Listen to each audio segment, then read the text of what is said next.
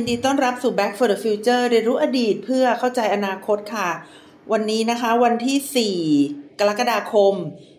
2565 ค่ะ ก็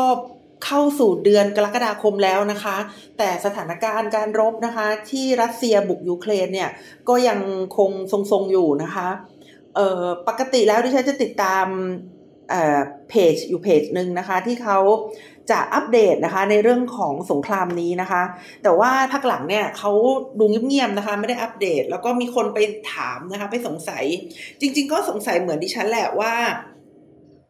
ทำไมพักนี้ไม่ค่อยอัปเดตเรื่องสงคราม รัสเซียยูเครนเลยนะคะ เจ้าของเพจก็ตอบว่า มันไม่ค่อยมีอะไรอัปเดตนะคะ ผมผมเบื่อ ดิฉันก็เหมือนกันนะคะ แต่ก็เลยก็เลยว่า เออวันนี้จะคุยเรื่องอะไรดีนะคะ พอดีเมื่อวันเสาร์ค่ะ ดิฉันได้ไปเป็นผู้ดำเนินรายการนะคะ ในเวทีเสวนาเรื่องหนึ่งเนี่ย เรื่องไทยกับการเป็นเจ้าภาพเอเปกนะคะ คือปีนี้ค่ะ ปลายปลายปีนะคะ ประมาณวันที่ 18 19 20 หรืออะไรประมาณนี้นะคะประเทศไทยค่ะ ก็เป็นเจ้าภาพการประชุมนะคะ สุดยอดนะคะเอเปกนะคะ แต่วันนี้เราไม่ได้คุยเรื่องเอเปกการหลอกนะคะ เราไม่ได้คุยเรื่องเอเปกกันหลอก แต่เราก็จะพูดถึงประเด็นหนึ่งที่เอเปกเนี่ย เขาจะหยิบเป็นประเด็นหลักนะคะเอ่อนั่นก็คือเรื่องของเศรษฐกิจนะคะ เศรษฐกิจแบบแบบรีไซเคิลนะคะ หรือเขาเรียกว่า circular economy นะคะ circular economy คือเอ่อเรื่องนี้เนี่ยก็ก็ในความคิดเห็นของดิฉันเนี่ยนะคะ เป็นเรื่องที่เหมาะกับการประชุมเอเปกมาก ๆ เลยนะคะ ก็ต้องขอชื่นชม ฝ่ายที่เขาทำงานนะคะ ไม่ว่าจะเป็นกระทรวงพาณิชย์กระทรวงการต่างประเทศนะคะ ไม่ว่าใครจะเป็นแม่งานหรือว่าจะเป็นภาคเอกชนก็ตามทีเนี่ยที่เขาเป็นแม่งานนะคะ ก็คิดว่าหัวข้อนี้เนี่ยเป็นหัวข้อที่เหมาะเหมาะมาก ๆเลยนะคะ เพราะว่าเอ่อมันเป็นหนึ่งในวิธีการนะคะที่จะเปลี่ยนโครงสร้างทางเศรษฐกิจนะคะ ที่แต่เดิมเนี่ยเราคิดว่าเออเรามีทรัพยากรที่ที่ เกือบเกือบจะไม่มีที่สิ้นสุดนะคะ คือคือหมายความว่าในอดีตเนี่ย วิธีการพัฒนามันเป็นความวิธีที่อยู่บนฐานคิดแบบนั้นนะคะ แล้วปรากฏว่าเราก็ใช้ทรัพยากรของโลกนะคะ กันอย่างมากมายจนกระทั่งทรัพยากรหลาย ๆ อย่างเนี่ยหมดไปเนี่ยนะคะ ก็เลยกลายเป็นเรื่องของเศรษฐกิจหมุนเวียนนะคะ ว่าจะทำอย่างไรเนี่ยที่จะสร้าง การเติบโตทางเศรษฐกิจที่ขึ้นอยู่กับทรัพยากรที่นำมาใช้แบบไม่มีวันหมดนะคะ แต่ว่าเเรื่องของ circular economy หรือว่าเศรษฐกิจหมุนเวียนเนี่ย มันก็มีมีเขาเรียกว่าอะไรจุดบอดเหรอ ก็ไม่ใช่จุดจุดบอดนะเออมีมีข้อห่วงกังวลนะคะ วันนี้เราก็จะมาคุยกันเรื่องของข้อห่วงกังวลของเศรษฐกิจหมุนเวียนนะคะเอ่อนอกจากเรื่อง เรื่องความจำเป็นนะคะ ที่ที่เราน่าจะคือคือเรื่องเศรษฐกิจหมุนเวียนเป็นเรื่องดีที่เราควรจะพูดแล้วเนี่ย ในสถานการณ์ที่โลกเขากำลังแบบตีกันนะคะ ตีกันด้วยเรื่องของค่านิยมนะคะ ตีกันด้วยเรื่องของสงครามเนี่ย ก็มาพูดเรื่องอื่นนะคะ ก็อาจจะทำให้เห็นว่าโลกเนี่ยมันมีเรื่องอื่นที่คุยกันได้นะคะ นอกจากเรื่องที่คุยกันแล้วตบกันทันทีก็ได้นะคะะกลับมาเรื่องซิคูล่าอีโคโนมีหรือว่าเศรษฐกิจหมุนเวียนนะคะ เรื่องเศรษฐกิจหมุนเวียนเนี่ยนะคะ มันเป็นวิธีการที่จะขยายตัวหรือว่าพัฒนาเศรษฐกิจนะคะ โดยที่มีฐานคิดนะคะ ว่าทรัพยากรมันมีอยู่อย่างจำกัด ตรงนี้มันต่างกันค่ะ เพราะว่าเมื่อกี้ที่ฉันบอกว่า การพัฒนา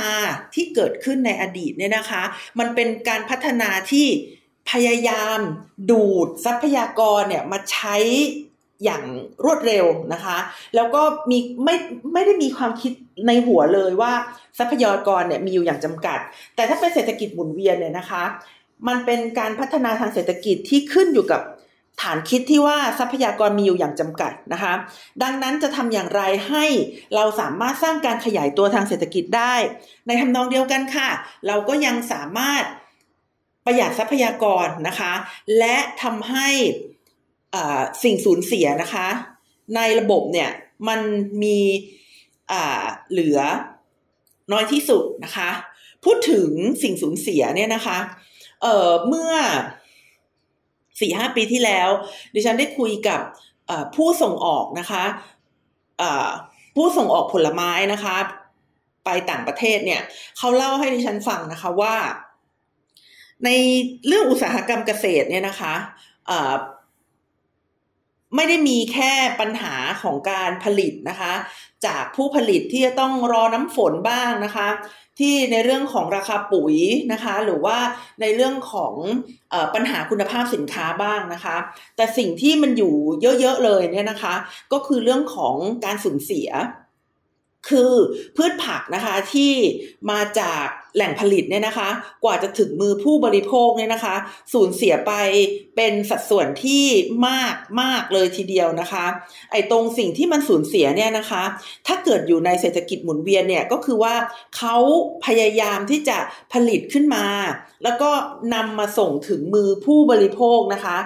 ได้อย่างมีความสูญเสียน้อยที่สุด และไม่จบอยู่แค่นั้นค่ะ ผู้บริโภคเนี่ยนะคะ เมื่อบริโภคแล้วนะคะ ก็จะเกิดสิ่งสูญเสียเนี่ย น้อยลงไปเรื่อยๆนะคะดิฉันเคยซื้อข้าวมันไก่มากิน แล้วก็รู้สึกว่า มีความสูญเสียเกิดขึ้นมากนะคะ คือคืออันนี้ดิฉันคิดตั้งแต่เป็นเด็กแล้วอะ่ะเอ่อในการซื้อข้าวมันไก่มากินหนึ่ง หนึ่งมื้อเนี่ยนะคะ เราเราใช้ถุงเนี่ยก็คือถุงน้ำจิ้มนะคะ ถุงซุปนะคะ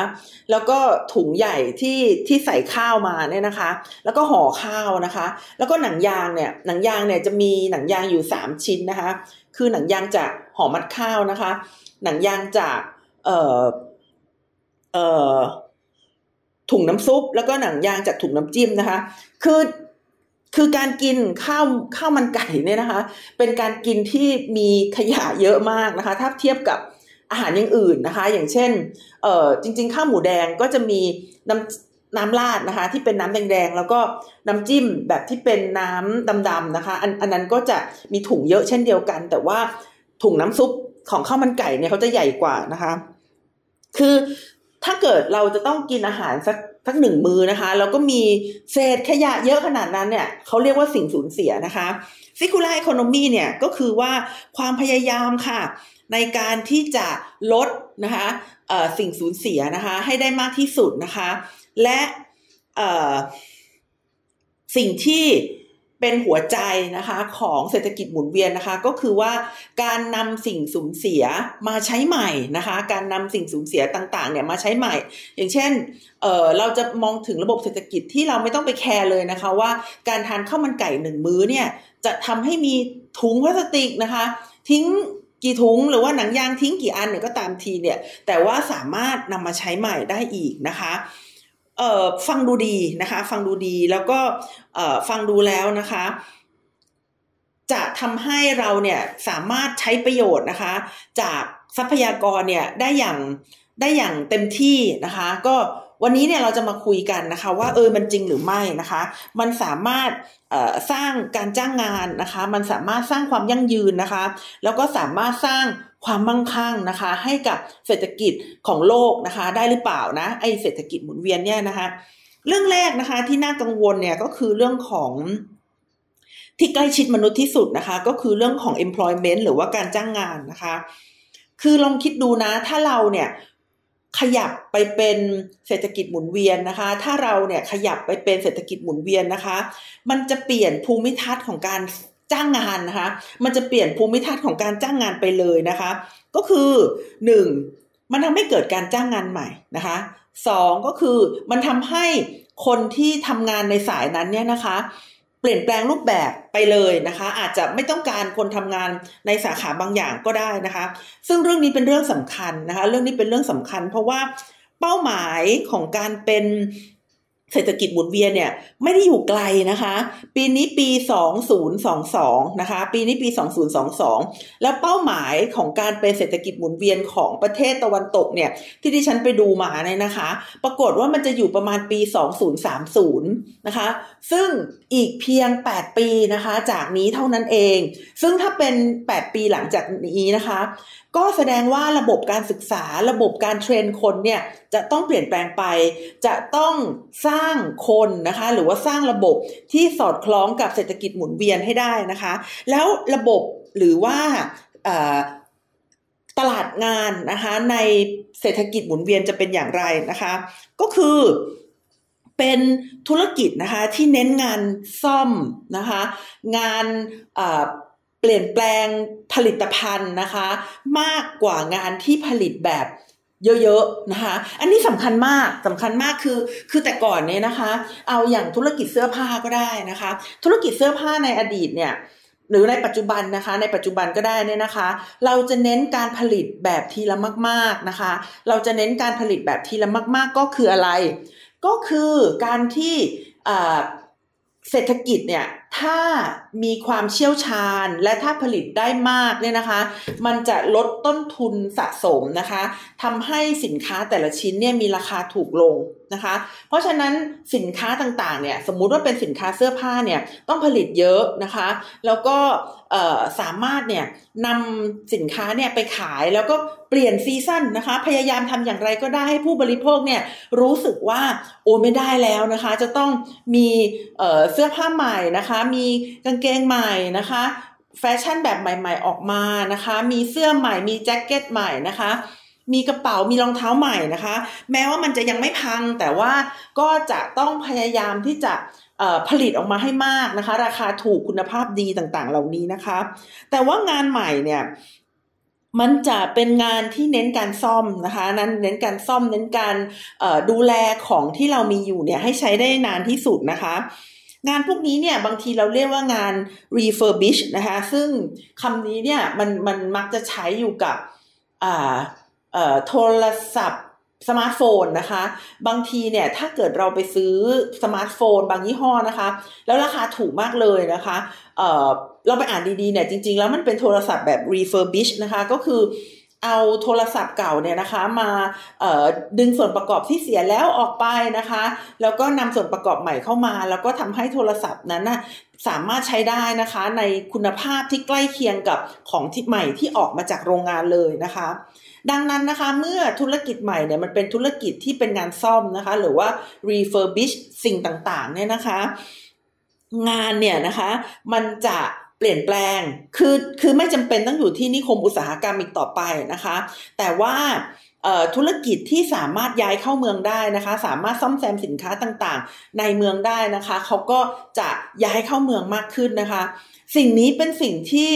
จะสร้างผลกระทบนะคะ กับเศรษฐกิจเป็นอย่างมาก เพราะว่าโลกเรานะคะ ก่อนนี้โลกเราเคยเคยผลิตสินค้าน้อยชิ้นนะคะ แล้วก็เป็นสินค้าที่มีราคาแพงนะคะ ในสมัยที่เรายังให้คุณค่าของการผลิตโดยโดยช่างฝีมืออยู่นะคะต่อมาเนี่ยเเกิดการเปลี่ยนแปลงนะคะ เกิดการปฏิวัติอุตสาหกรรม เกิดการใช้เครื่องจักรผสมกับมนุษย์นะคะ ในโรงงานอุตสาหกรรม เกิดการผลิตแบบทีละมากๆเนี่ยนะคะ ก็เท่ากับว่าจะ มีเมืองใหม่นะคะ เป็นเมืองอุตสาหกรรมไปเลยนะคะ คนก็อพยพนะคะจากท้องไร่ท้องนาเนี่ยนะคะ ที่เคยอยู่เนี่ยไปอยู่ในเมืองอุตสาหกรรมนะคะ เกิดเป็นชนชั้นใหม่นะคะ ก็คือชนชั้นแรงงาน แล้วก็ชนชั้นแรงงานเนี่ยพอมีจำนวนมากขึ้นนะคะ ก็สามารถมีอิทธิพลนะคะ ต่อรองทางการเมืองนะคะ กับ ผู้มีอำนาจได้นะคะ เพราะฉะนั้นวิธีการเปลี่ยนแปลงในวิธีการผลิตเนี่ยแต่ก่อนนี้นะคะมันเคยยืนยันว่ามันจะทำให้เกิดการเปลี่ยนแปลงทางการเมือง ดังนั้นนะคะ ถ้าโลกเราขยับขับเคลื่อนนะคะ ไปเป็นธุรกิจแบบหมุนเวียนเนี่ยนะคะ ก็ค่อนข้างที่จะแน่นอนนะคะว่าโครงสร้างทางเศรษฐกิจนะคะ จะส่งผลต่อโครงสร้างทางการเมืองเป็นอย่างมากนะคะ อย่างง่าย ๆก็คือว่าคนที่เคยทำงานในโรงงานอุตสาหกรรมเนี่ยนะคะ ก็อาจจะต้องลดจำนวนลงนะคะ เพราะว่าคนเนี่ยด้วยด้วยด้วยด้วยแนวคิดเรื่องของ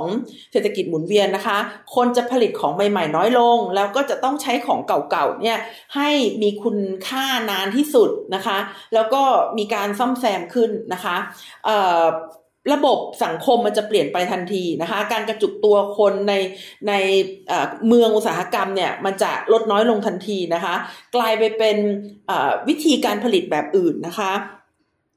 นอกจากนี้แล้วเนี่ยนะคะมันคือคือสิ่งที่เกิดขึ้นในในปัจจุบันนะคะก็คือความต้องการงานใหม่นะคะ ความต้องการงานใหม่นะคะ ซึ่งในปัจจุบันนี้ก็คือประมาณ 1.5 ล้านตำแหน่งทั่วโลกนะคะ ในปี 2030 นะคะเอ่ออังกฤษนะคะ ต้องการคนงานนะคะ ซึ่งอยู่ในอุตสาหกรรมทดหมุนเวียนเนี่ยนะคะอุตสาหกรรมทดหมุนเวียนนะคะไม่ใช่ทดหมุนเวียนดิฉันจะชอบพูดว่าทดแทนนะคะ อุตสาหกรรมหมุนเวียน อุตสาหกรรมหมุนเวียน อุตสาหกรรมหมุนเวียนนะคะ ก็คืออใน 8 ปีข้างหน้าเนี่ยนะคะ ประเทศอังกฤษจะต้องการแรงงานเข้าไปในอุตสาหกรรมหมุนเวียนถูกแล้วนะคะ ประมาณ 5 0 0แสนคนนะคะ ในขณะที่ European Union นะคะ หรือว่าสหภาพยุโรปเนี่ยจะต้องการประมาณ 7 0 0แสนคนนะคะ แต่ถ้าเทียบทั่วโลกเลยเนี่ยนะคะ ก็จะต้องการประมาณ 18 ล้านคนเลยทีเดียวนะคะโดยไปเป็นคนที่ทำหน้าที่นะคะทางด้าน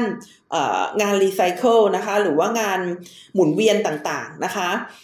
และนะคะอาชีพที่น่าจะต้องลดลงนะคะ ถ้าเราจะเข้าไปอยู่ในเศรษฐกิจหมุนเวียนนะคะ ก็คืออาชีพที่ผลิตของใหม่ หรือว่าไปขุดของเออไปไปขุดทรัพยากรนะคะ อย่างเช่น อุตสาหกรรมเหมืองแร่นะคะ การขุดและกลั่นน้ำมันเนี่ยพวกนี้เนี่ยนะคะ มีการคาดการณ์ว่าจะต้องการแรงงานนะคะ ใน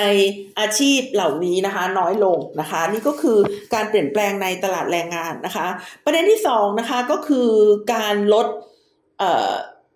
ขยะนะคะหรือว่าการลดเวสนะคะการคือในเศรษฐกิจหมุนเวียนเนี่ยเป้าหมายหลักเลยนะ ปลายแถวเลยนะคะ ก็คือเราไม่ต้องการให้โลกเนี่ยมันสร้างขยะขึ้นมาอีกแล้วนะคะ เป้าหมายหลักก็คือก็คือ ไม่ต้องการขยะอีกแล้วนะคะ อยากจะให้ทุกสิ่งที่คนบริโภคเนี่ยนะคะ สามารถนำไปใช้ได้ทั้งหมดนะคะ ไม่มีขยะอีกต่อไปนะคะ แต่การสร้างธุรกิจที่จะนำทุกอย่างเนี่ยกลับมาใช้งานได้หมดเนี่ยนะคะ สิ่งที่จำเป็นที่สุดนะคะของของออการทำให้มันเกิดขึ้นได้เนี่ยก็คือพลังงานนะคะ คือคือถ้าคุณจะกำจัดขยะได้อย่างไร ถ้าไม่มีพลังงานนะคะ ตรงนี้มันจะมันในที่สุดแล้วมันก็จะเป็นงูกินหางไงก็คือ ถ้าเราต้องใช้พลังงานเยอะขึ้นเนี่ย แล้วสิ่งที่บอกว่าเราต้องการที่จะลดการใช้พลังงานนะคะ มันมันมันก็ไม่เกิดอะ่ะคือคือมันเป็นสภาวะที่ เอ่อ ถ้าเราต้องการลดการใช้พลังงานนะคะ โดยการใช้ของที่มีอยู่อย่างมีประสิทธิภาพสูงสุด แต่การใช้ของที่มีประสิทธิของที่มีอยู่อย่างมีประสิทธิภาพสูงสุด ก็ต้องใช้พลังงานนะคะสองอย่างนี้ก็เลยเป็นเรื่องที่ไม่ว่าจะยังไงก็ต้องใช้พลังงาน มันก็เลยไม่รู้ว่าเอ๊ะจะทำได้อย่างไรนะคะ ยกตัวอย่างให้ฟังหน่อยได้ไหมได้ค่ะได้ค่ะ อย่างเช่นเบางทีเนี่ยเราเราเราไปซื้อกาแฟนะคะบางทีเราไปซื้อกาแฟเนี่ย เราก็จะปฏิเสธพลาสติกนะคะ เราก็จะปฏิเสธเอ่อแก้วที่ใช้แล้วทิ้งไปนะคะ โดยที่เราเนี่ยจะนำแก้วของเรานะคะ หรือว่ากระป๋องอะไรต่างๆขวดอะไรต่างๆเนี่ยนะคะ ที่เราสามารถรีไซเคิลได้นะคะ แต่พลังงานที่ผลิตนะคะ พลังงานที่ผลิต แก้วที่เราใช้อะอย่างเช่นแก้วเยติอย่างเงี้ยนะคะ มันมากกว่าถุงพลาสติกเยอะอยู่ทีเดียวนะคะ เพราะฉะนั้นเออมันเลยเป็นเรื่องยากนะคะที่ที่เราจะใช้ของได้โดยที่เราเราเราอยากจะทำให้มันยั่งยืน แต่ว่าพอเราเลิกใช้ถุงพลาสติกนะคะ เราเลิกใช้แก้วพลาสติก แล้วเราไปใช้แก้วที่มันใช้ได้นานๆเนี่ย แต่ปรากฏว่าแก้วนั้นเนี่ยนะคะ กลายเป็นแก้วที่ต้องใช้พลังงานในการผลิตเนี่ย เยอะกว่าถุงพลาสติกหลายเท่านะคะ เราก็ต้องมาคิดดูนะคะว่าเราจะต้องใช้แก้วเนี่ยให้ให้นานทีเดียวนะคะ แต่ว่าแก้วที่เขานิยมใช้กันอะที่ที่ที่ฉันชอบซื้อมาใช้เหมือนกันนั่นแหละ เออ ใช้ไปนานๆมันก็รั่วนะ โดยเฉพาะอย่างยิ่งถ้ามันตก ถ้ามันตกเนี่ย แล้ว มันเก็บความเย็นไม่ได้อีกเลย มันก็จะมีไอ้น้ำเกาะค่ะคือคือคือคือที่ฉันเคยซื้อแก้วแบบเนี้ยมาหนึ่งครั้ง แล้วก็ราคาเยอะอยู่นะสี่ร้อยบาทนะคะประมาณนั้นรวมรวมฝารวมอะไรด้วย แล้วปรากฏมันตกนะคะ ปรากฏมันตกก็แบบเอ๊ยยังไงนะคะ อยู่ๆก็มีไอ้น้ำเกาะแล้วก็ใช้ไม่ได้อีกนะคะ ที่ฉันก็เสียใจมากนะคะ แล้วก็ของแบบนี้น่าจะรีไซเคิลได้ยากด้วยนะคะ ก็เลยคิดว่าโอ้ความต้องการที่อยากจะ save นะคะทรัพยากรที่ที่ใช้แล้วครั้งเดียวเนี่ย มันก็ไม่แน่ใจนะคะ ว่ามันจะคุ้มหรือเปล่านะคะ นอกจากนี้แล้วเนี่ยที่ที่ฉันไปสืบมาเนี่ยนะคะ ก็คือ การรีไซเคิลเนี่ยนะคะบางทีเนี่ยใช้ทรัพยากรมากกว่าการผลิตใหม่อีกนะนะคะ เช่นกระดาษนะคะ ถ้าเกิดเราเอากระดาษเนี่ยไปไปผลิตใหม่อีกทีหนึ่งนะคะ แล้วต้องการให้มันมีคุณภาพเหมือนกับของใหม่อย่างยิ่งเลยเนี่ยก็ต้องใช้พลังงานเยอะมากๆนะคะ อย่างเช่นกระดาษเนี่ยกว่ามันจะเป็นเยื่อกระดาษได้เนี่ยมันก็ไม่ได้มันก็ไม่ได้ง่ายไงคือคือคือเวลาที่ฉันเขียนกระดาษนะคะเออเขียนออกมาเนี่ยแล้วแล้วจะเอาไปรีไซเคิลนะคะ มันจะต้องใช้น้ำนะคะ ใช้สารเคมีแล้วก็ใช้พลังงานนะคะ หลักๆก็คือจะทำอย่างไรให้กระดาษที่มันผลิตออกมาแล้วเนี่ยถูกแยกออกมาเป็นเยื่อกระดาษนะคะ ซึ่งไม่ได้ง่ายเลยนะคะแล้วก็ต้องใช้พลังงานเยอะมากนะคะ ดังนั้นค่ะ การรีไซเคิลนะคะ หรือว่าการนำอของที่ใช้แล้วเนี่ยนำมาใช้ใหม่เนี่ยนะคะ มันจะ มีประสิทธิภาพนะคะได้ก็ต่อเมื่อ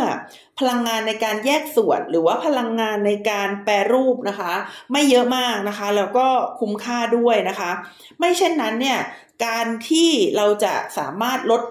สิ่งสิ้นเปลืองหรือว่า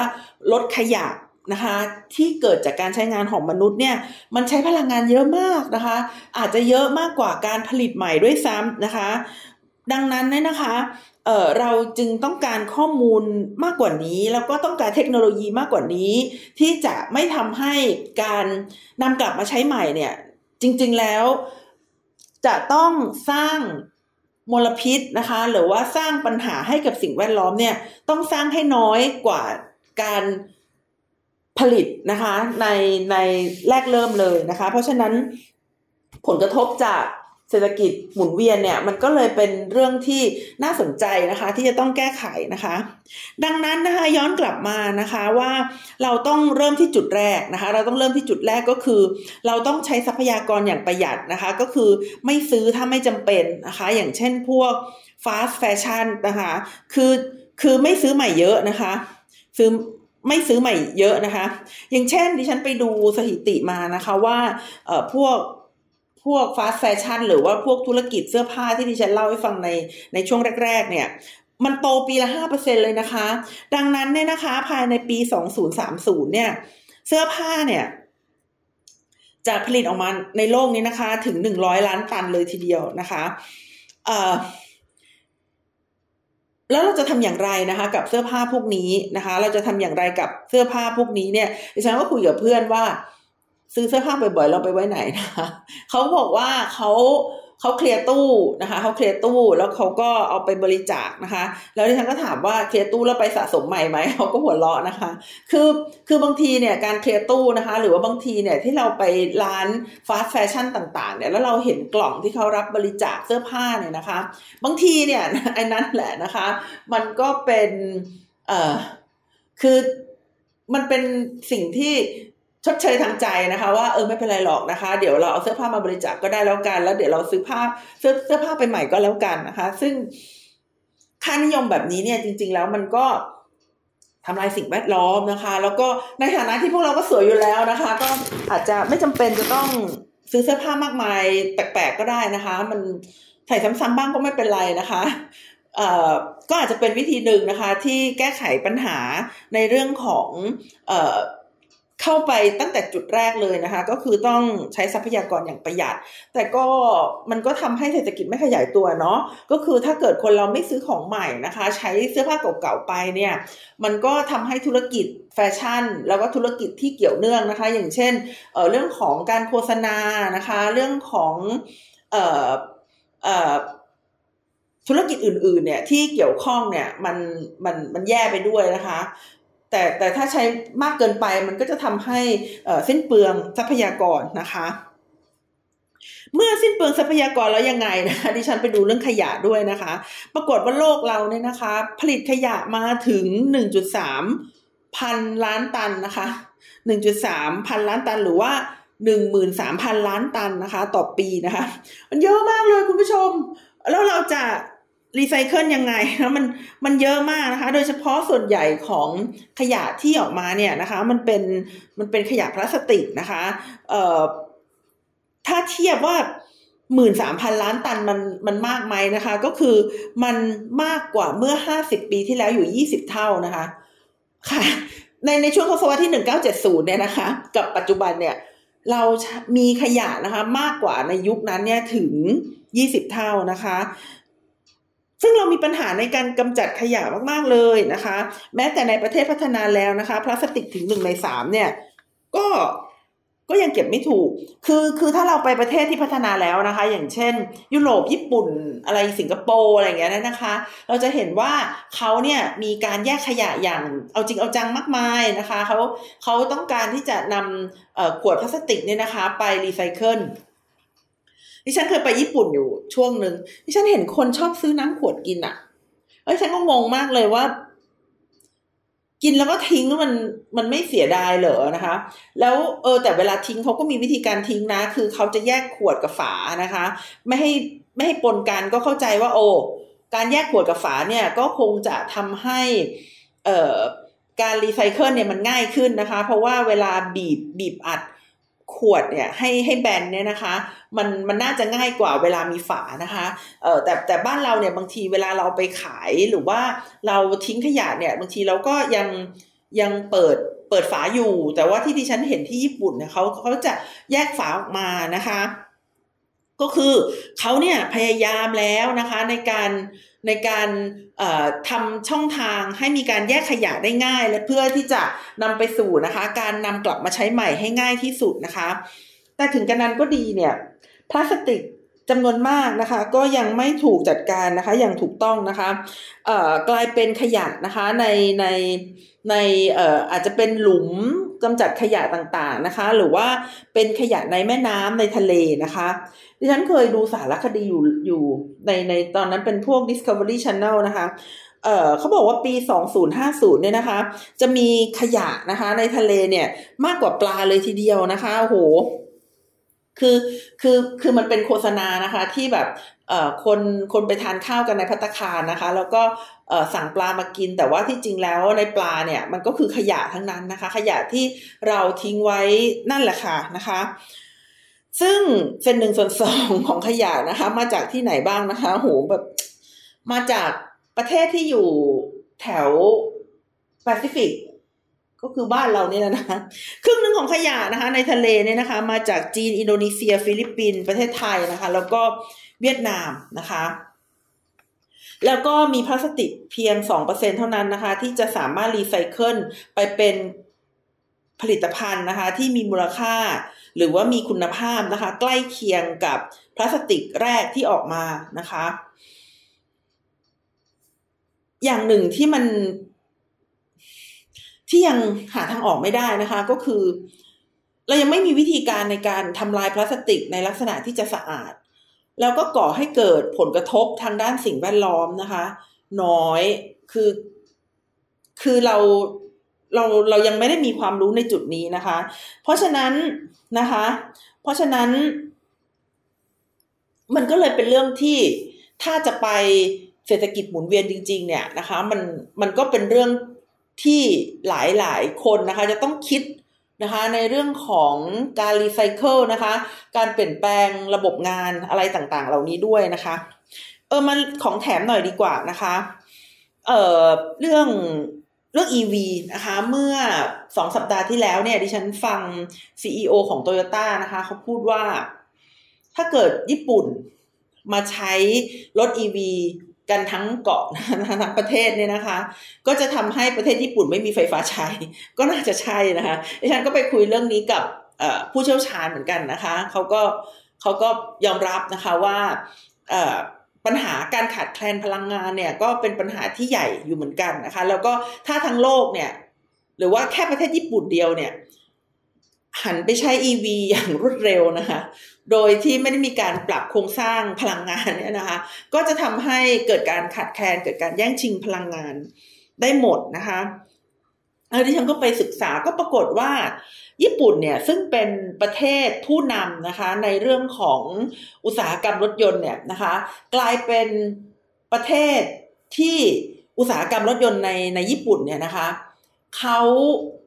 ช้ากว่าประเทศอื่น ๆ ในเรื่องของ EV นะคะเขาช้ากว่าประเทศอื่น ๆ ในเรื่องของ EV อย่างปัจจุบันเนี่ยนะคะเราก็จะเห็น